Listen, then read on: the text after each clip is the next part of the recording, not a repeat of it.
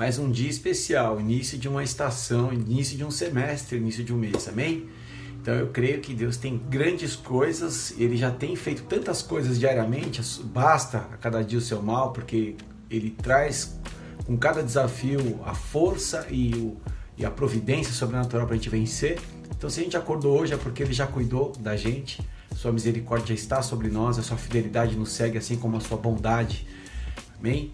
Então, e basta também a graça dele nas nossas limitações. Eu tenho um texto para trazer para vocês que Deus falou, acabou de falar comigo em Lucas capítulo 9.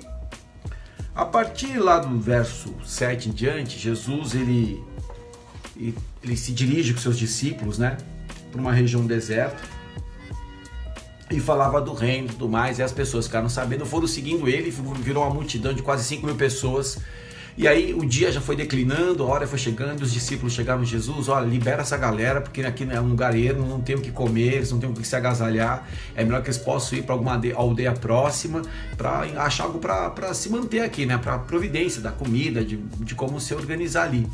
E Jesus falou assim: dai vocês, discípulos, para que eles comam. Ele falou, mas eles falaram, a gente só tem aqui, ó, cinco pães e dois peixes. Né? Tá aqui, ó, tá?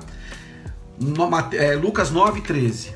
Mas ele lhes disse: Dá-lhes voz de comer. E eles disseram: Não temos senão cinco pães e dois peixes. Salve-se nós próprios fomos comprar comida para todo este povo. Por conta ali estava quase cinco mil homens. E disse então aos seus discípulos: Fazei-os assentar em grupos de 50 e 50. E assim fizeram, né? Olha que lindo isso. Assentar a todos. E agora que eu quero trabalhar com vocês esse texto e tomando os cinco pães e os dois peixes, e olhando para os céus, abençoou e partiu, e deu aos discípulos para porem diante da multidão. E comeram todos saciados, e levantaram dos que lhe sobejou doze cestos de pedaços. Jesus ergueu os olhos, levantou e colocou para os céus e abençoou. É o que falta para a gente. Pegar nossa vida, colocar diante de Deus, agradecer pegar as nossas dificuldades, as limitações e olhar para os céus onde vem nosso socorro. O nosso socorro vem do Senhor, não dos montes, como diz lá o Salmo 121. Então, olha para o céu, abençoa. Abençoa tudo que você faz, abençoa sua família, abençoa os seus desafios. Senhor, abençoa esses desafios, abençoa essa luta que eu tenho que vencer hoje, Pai. Seja comigo, como foi a oração de Jabes lá em Crônicas. Senhor, abençoe seja comigo. Abençoa, meu irmão. Abençoa a pessoa que te persegue, abençoa aquele pouquinho que você tem, abençoa aquela situação, nem que seja um papel, caneta, suas contas, seus desafios, mas abençoa, Pai. E tenho certeza que haverá multiplicação. Porque um dos sinais do reino é a multiplicação. De onde não dá nada, você vai ver Deus abundando o seu poder, sua manifestação.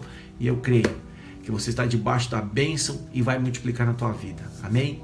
Abençoe.